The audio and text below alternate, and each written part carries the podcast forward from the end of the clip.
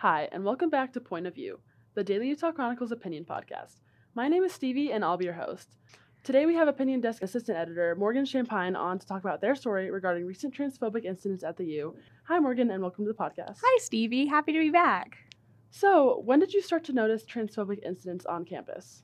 And can you give examples? So, in my opinion, casual transphobia is like a day-to-day occurrence on the U's campus. There are classes and sports that are split by men's and women's, and casual misgendering happens like every day. But while I've attended the university, the biggest incident of transphobia in my experience that I've seen and covered first occurred with the Young Americans for Freedom screening of the film Damaged, which covers dangerous misinformation and myths around transitioning. The posters they posted around campus advertising the watch party included slogans such as the transgender agenda harms women and the transgender agenda harms children. From there, YAF planned an event called Transitioner Jeopardy, which never ended up occurring, but the plan of making a trivia game out of people's lives is inherently, in my opinion, transphobic. And how has the U responded to these transphobic events on campus? Here's where things get complicated. As journalists, it's critical we seek to understand all parts and sides of the story. I believe there is only so much the U can do, as freedom of speech is a right we all have. However, as I've said in my articles on the recent transphobic events, in my opinion, the U needs to do more. When MECHA protested against the transphobic events YAF was holding, the U decided to withdraw their sponsorship of MECHA, accusing the group of denying the freedom of speech rights of others. People are welcome to their freedom of speech and their opinions. They always are and always should be, but freedom of speech does not mean freedom from consequences. When groups like YAF decide to spread hate and harmful propaganda, people are going to speak up against it. Many U organizations have released statements saying they support trans students, specifically One U Thriving, in which the organization said they support fostering an inclusive campus. Inclusivity cannot exist, in my opinion, on a campus where students of color and transgender students are demonized for speaking up against bigotry. The U needs to denounce bigotry. If the U wants to treat MECHA like a group of criminals, which they have, as multiple charges have been delivered to members, they need to treat YAF the same way. And in my opinion, it's very damning which group of students has been criminalized. Not the majority white, conservative, straight, cisgender students, but the student group that's led by students of color and queer students. And you mentioned a few ways that the U has responded to these incidents. In your opinion, why do you think the U is behaving the way they are towards trans students? So I think we live in a divided society, and trans issues are one of the most hot-button political topics right now, in my opinion.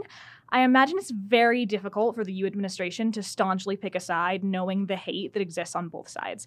There's so much animosity that comes from both sides, and for a university that, in my opinion, is attempting to stay more moderate on the issues, the U probably doesn't want to pick a side.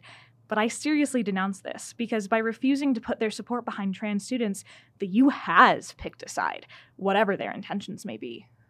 How have students responded to the U's actions? The student backlash has been swift and brutal. Students came out to protest almost all of YAF's events, including the Chloe Cole talk and the screening of the film Damaged. They made posters, practiced chants, and supported each other to the best of their abilities. Some student organizations have also posted slogans supporting trans folk, like the Women's Resource Center and the LGBT Resource Center, in direct opposition to YAF slogans. What can students do to show their support for trans students here on campus? Yeah, so the best way to be an ally to your trans peers is to stand up for them. Attend rallies, speak up for them in class, introduce yourself with your pronouns, put them on your social media and your Canvas username. When it's scary for your trans peers to stand up for themselves, stand up for them. You can't be a bystander in situations like this. Every voice matters: professors, students, clubs, administration, student government. Don't be afraid to correct yourself and correct others. Don't be afraid to learn and do research on trans people. Don't be afraid to have open dialogues. We're all a community here. Great. Well, thank you so much for coming on the podcast, Morgan. Do you have any final thoughts? Yeah. At the Chloe Cole transitioning event on November 30th, which I attended, I spoke to a girl named Emma Reed. She was there offering a perspective on transitioning as someone who transitioned and is happy, and something she said has really stuck with me. She said, YAF is all human too. We're all human too. Why are they spending effort on something that inadvertently hurts their peers? And I can't stop thinking about it.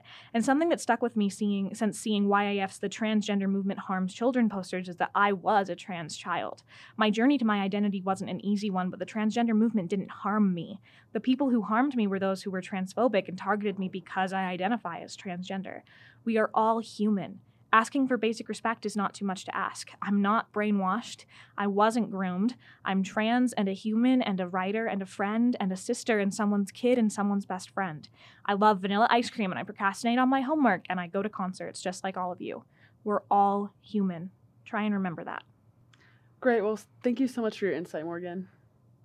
Thank you for listening to Point of View, the Daily Utah Chronicle's opinion podcast. Stay tuned for new episodes coming each month.